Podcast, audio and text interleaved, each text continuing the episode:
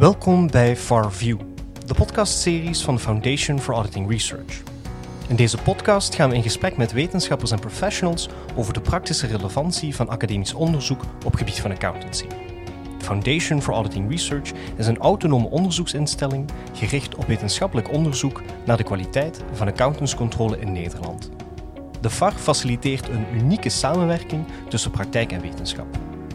In deze podcastseries bespreken we de betekenis van wetenschappelijke bevindingen voor de dagelijkse accountantspraktijk en andere stakeholders. San Jansen, welkom in deze uitzending van FarView. Al moet ik nu eigenlijk dokter Jansen zeggen. Welkom. Dankjewel. Je hebt niet zo heel lang geleden jouw uh, doctoraat verdedigd. Wat, wat, was het onderzoek eigenlijk van jouw studie? Um, mijn onderzoek ging eigenlijk over persoonlijkheidskarakteristieken, professional skepticism als persoonlijkheidskarakteristiek en uh, de impact daarvan op de input, uh, het proces en de output van uh, een externe audit. we zijn gaan kijken hoe dat het inherent persoonlijk professional skepticism van een auditor een effect heeft op hoe, of dat is eigenlijk het doel om te gaan kijken of het een effect heeft op het gedrag van auditoren mhm. en of dat, dat dan uiteindelijk ook de auditkwaliteit gaat beïnvloeden. Want professional skepticism is natuurlijk een hot topic, maar er is in het algemeen nog niet zo heel veel geweten over uh, hoe het effectief het proces beïnvloedt en, en, en, de uitkomsten. Dus dat was het doel van, van mijn onderzoek. En dat hebben we aan de hand van, gedeeltelijk aan de hand van VAR-data kunnen, kunnen gaan uh, onderzoeken wat, wat zijn de belangrijkste resultaten uit dat onderzoek? De belangrijkste resultaten die we gevonden hebben, is dat het inderdaad, de inherent professional skepticism van een auditor, inderdaad een uh, impact heeft op bepaalde auditprocedures die we hebben gaan onderzoeken, zoals fraud, brainstorming, quality, uh, en ook op de audit uitkomsten. Zo vinden we bijvoorbeeld dat auditors die hoog scoren op bepaalde schalen die we gebruiken om professional skepticism te meten, dat die um, een hogere fraud brainstorming quality hebben mm-hmm. en ook dat die meer geneigd zijn om een going concern opinie uit te schrijven. Oké. Okay. Welke indicatoren hebben, dan, hebben jullie gebruikt om te kijken naar die professioneel kritische houding of instelling bij, uh, bij accountants? We zijn uitgegaan van, uh, van de literatuur en daar zijn verschillende schalen gebruikt die, um, ja, die aangeven professioneel kritische instelling te meten bij, bij auditoren. We hebben daar drie verschillende schalen voor gebruikt. Uh-huh. Het ene meet professional skepticism. Uh, de tweede die meet professional moral courage. En de derde die meet dan de interpersonal trust. In de literatuur zijn er verschillende definities voor professional skepticism. Uh, en die drie schalen die leunen eigenlijk aan bij die definities uh, die in de literatuur, maar ook in de standaarden eigenlijk voorkomen. Mm -hmm. Zoals bijvoorbeeld, ja, scepticisme is duidelijk, uh, heeft een auditor kritisch inzicht, um, gaat hij informatie verzamelen en, en, en bewijs in vraag stellen. Uh, maar bijvoorbeeld interpersonal trust, dat hebben we gebruikt omdat de presumptive doubt perspective op professional skepticism, dus een van de standaarden, gebruikt eigenlijk de definitie dat professional skepticism, um, ja, dat, dat, dat je ervan uitgaat dat er twijfel is aan hetgeen wat um, managers eigenlijk aanleveren van in informatie. En daarom hebben we de inverse van interpersonal trust ook mee opgenomen als schaal om professional skepticism te meten. Mm -hmm. En op basis van die drie schalen, die dan de professional skepticism karaktereigenschappen van, van auditors hebben gemeten, hebben we ja. telkens uh, gezien hoe die drie schalen, die drie scores eigenlijk een effect hebben op de auditprocedures en audituitkomsten. Ja, de, bij, bij twee elementen kan ik mij een, een beeld vormen. Ik ben natuurlijk niet, niet accountant, maar uh, uh, scepticism en kritische instelling kan ik mij een beeld bij vormen en trust ver, vertrouwen. Maar het tweede element is, is voor mij veel, um, veel moeilijker om te vatten. Uh, professional moral courage, wat, wat, houdt dat concreet in? daar gaan we, de definitie van professional moral courage is eigenlijk hoe bereid is iemand om te ageren, te reageren, actie te ondernemen um, in een bepaalde situatie. Dus ga je eigenlijk okay. kijken, een beetje naar die sceptische acties. het gaat dan over ethisch sceptische acties ondernemen. En dat is dan wat er gemeten wordt aan de hand van professional moral courage. Oké, dus, dus een accountant kan door een, door een kritische houding, door dat professional skepticism toe te passen, wel een vaststelling doen.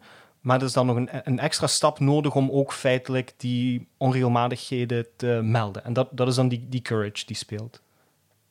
Uh, ja, dus inderdaad, professional skepticism, hoe dat eraan toe gaat, is hoe dat wij het eigenlijk uh, ook conceptualiseren. Het is een combinatie van persoonlijkheidskarakteristieken, zoals die karakteristieken die we proberen te meten.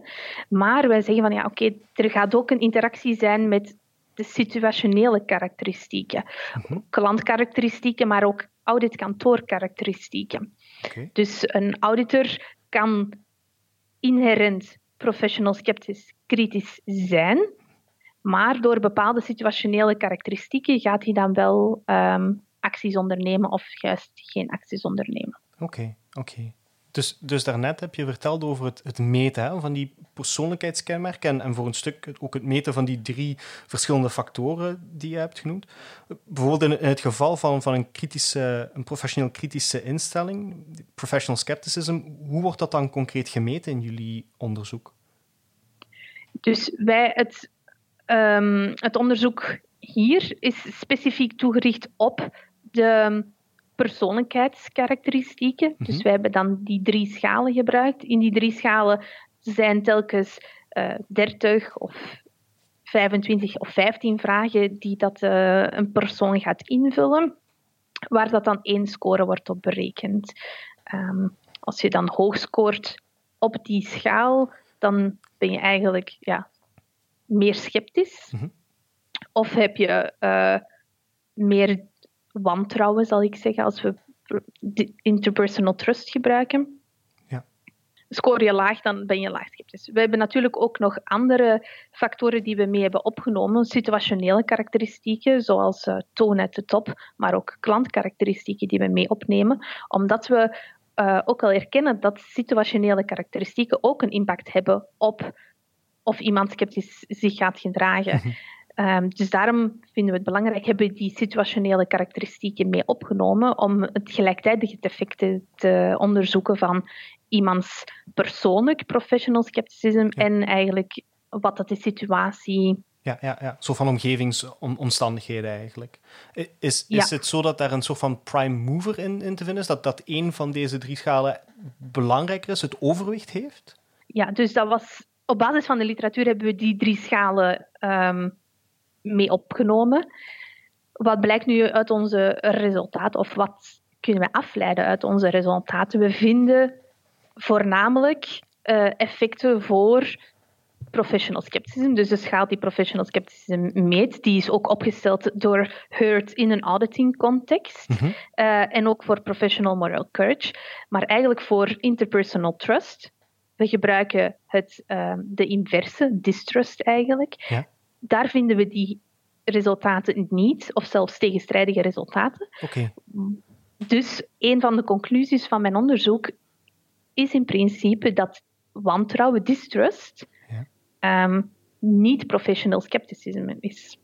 Okay. Dat we dus eigenlijk trust ook nodig hebben in het auditproces om tot uh, een, audit, een kwalitatieve audit te bekomen eigenlijk. Ja, ja, ja, ja. ja de, de drie verschillende factoren zijn waarschijnlijk ook dingen die vanuit de firm zelf beïnvloed kunnen worden. Misschien niet zozeer de, de kritische houding in C, maar wel de, de omgevingsfactoren. En misschien ook de bejegening die er is tussen een, een cliënt en een accountant. Hebben jullie daar specifieke uh, aanbevelingen gedaan? We hebben ja, die omgevingsfactoren ook onderzocht. Mhm. En bijvoorbeeld in, het, uh, in de tweede studie van mijn, van mijn doctoraat gaat het specifiek over de impact van uh, professioneel uh, sceptische karakteristieken op fraude brainstorming quality. Fraude brainstorming quality is, ja, gaan we meten aan de hand van een, een maatstaf ontwikkeld in de literatuur, die rekening houdt met wat zegt de standaarden, wat zeggen standaarden, wat eigenlijk in de praktijk. Wat moet er eigenlijk gebeuren om een kwalitatieve fraude brainstorming te, ehm, te hebben? Ja, ja. Dat zijn 21 factoren. En dus we zien dat mensen die hoger scoren op die scepticism en die moral courage, dat die ook uh, een hogere fraude brainstorming quality gaan afleveren. Okay. Nu, wat hebben we daar ook bij gedaan? Is een extra, extra testen gedaan om te kijken van als er bepaalde omgevingsfactoren zijn, zoals bijvoorbeeld een positief beoordelingssysteem of een positief uh, evaluatiesysteem, en met mhm. positief bedoelen natuurlijk gunstig voor professional skepticism, positief naar professional skepticism gedrag, ja. gaat dat dan beïnvloeden? En inderdaad, we vinden dat die effecten van professional skepticism, karakteristieken van auditors, eigenlijk voornamelijk terug te vinden zijn in kantoren waar dat er ook een positief evaluatie- en beoordelingssysteem is uh, naar professioneel scepticisme gedrag. Ja, ja, dus dat is het belang van die toon at the top, die je ook al eerder vermeldde. Ja, dus een van de aanbevelingen van, uh, van het onderzoek is inderdaad een, een positieve toon at the top naar sceptisch gedrag toe, dat um, oh, ja, higher-ranked auditors, partners, uh, engagement leaders, ja. dat die dus zich sceptisch opstellen en leading by example om, om, om de rest van het engagement team eigenlijk een voorbeeld te stellen. Ja, dus dat is aan de kant van, van het bedrijfsleven en binnen de firms.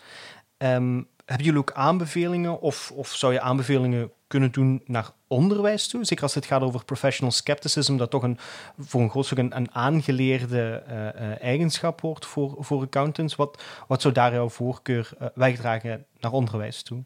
Een aangeleerde eigenschap is dubbel natuurlijk, want zoals ik al zei, het is ook een deel inherent. Ja, Iemand ja heeft een bepaalde karaktereigenschap. En dat is hetgeen wat dat wij hier hebben onderzocht. Ja. Dus we hebben specifiek op die, op die inherente karaktereigenschappen van, um, van, van auditors onderzocht. Mm Wij hebben, zoals ik al zei, wel situationele karakteristieken mee in rekening gebracht. En daar aan de hand van die resultaten kunnen we zien dat er inderdaad een interactie is tussen situationele karakteristieken en persoonlijkheidskarakteristieken.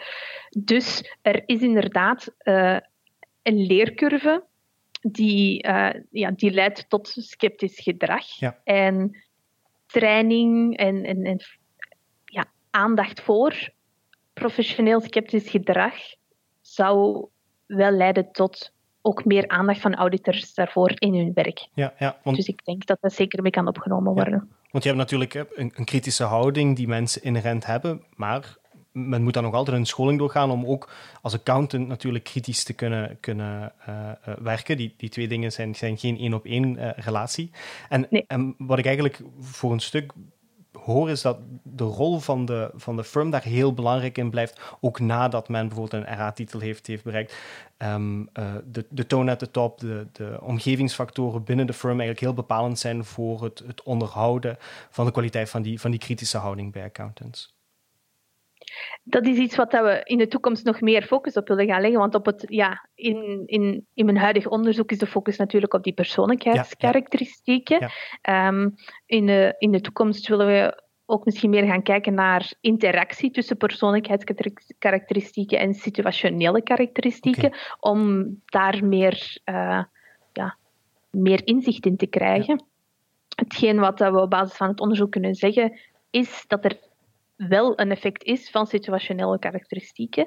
Um, hoe groot of, of wel, welke richting juist, dat is denk ik nog iets dat uh, ja, nader onderzoek uh, nodig heeft. En dat leidt misschien tot een, tot een mooie vervolgvraag. Hè? Zeker aangezien dat uh, uw verdediging niet zo lang geleden gebeurd is en dat je nu verder gaat als assistant professor.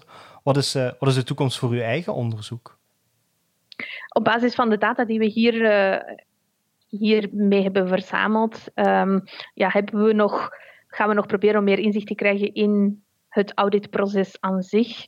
Um, welk effect hebben die karaktereigenschappen op ja, waardering of op uh, misstatements?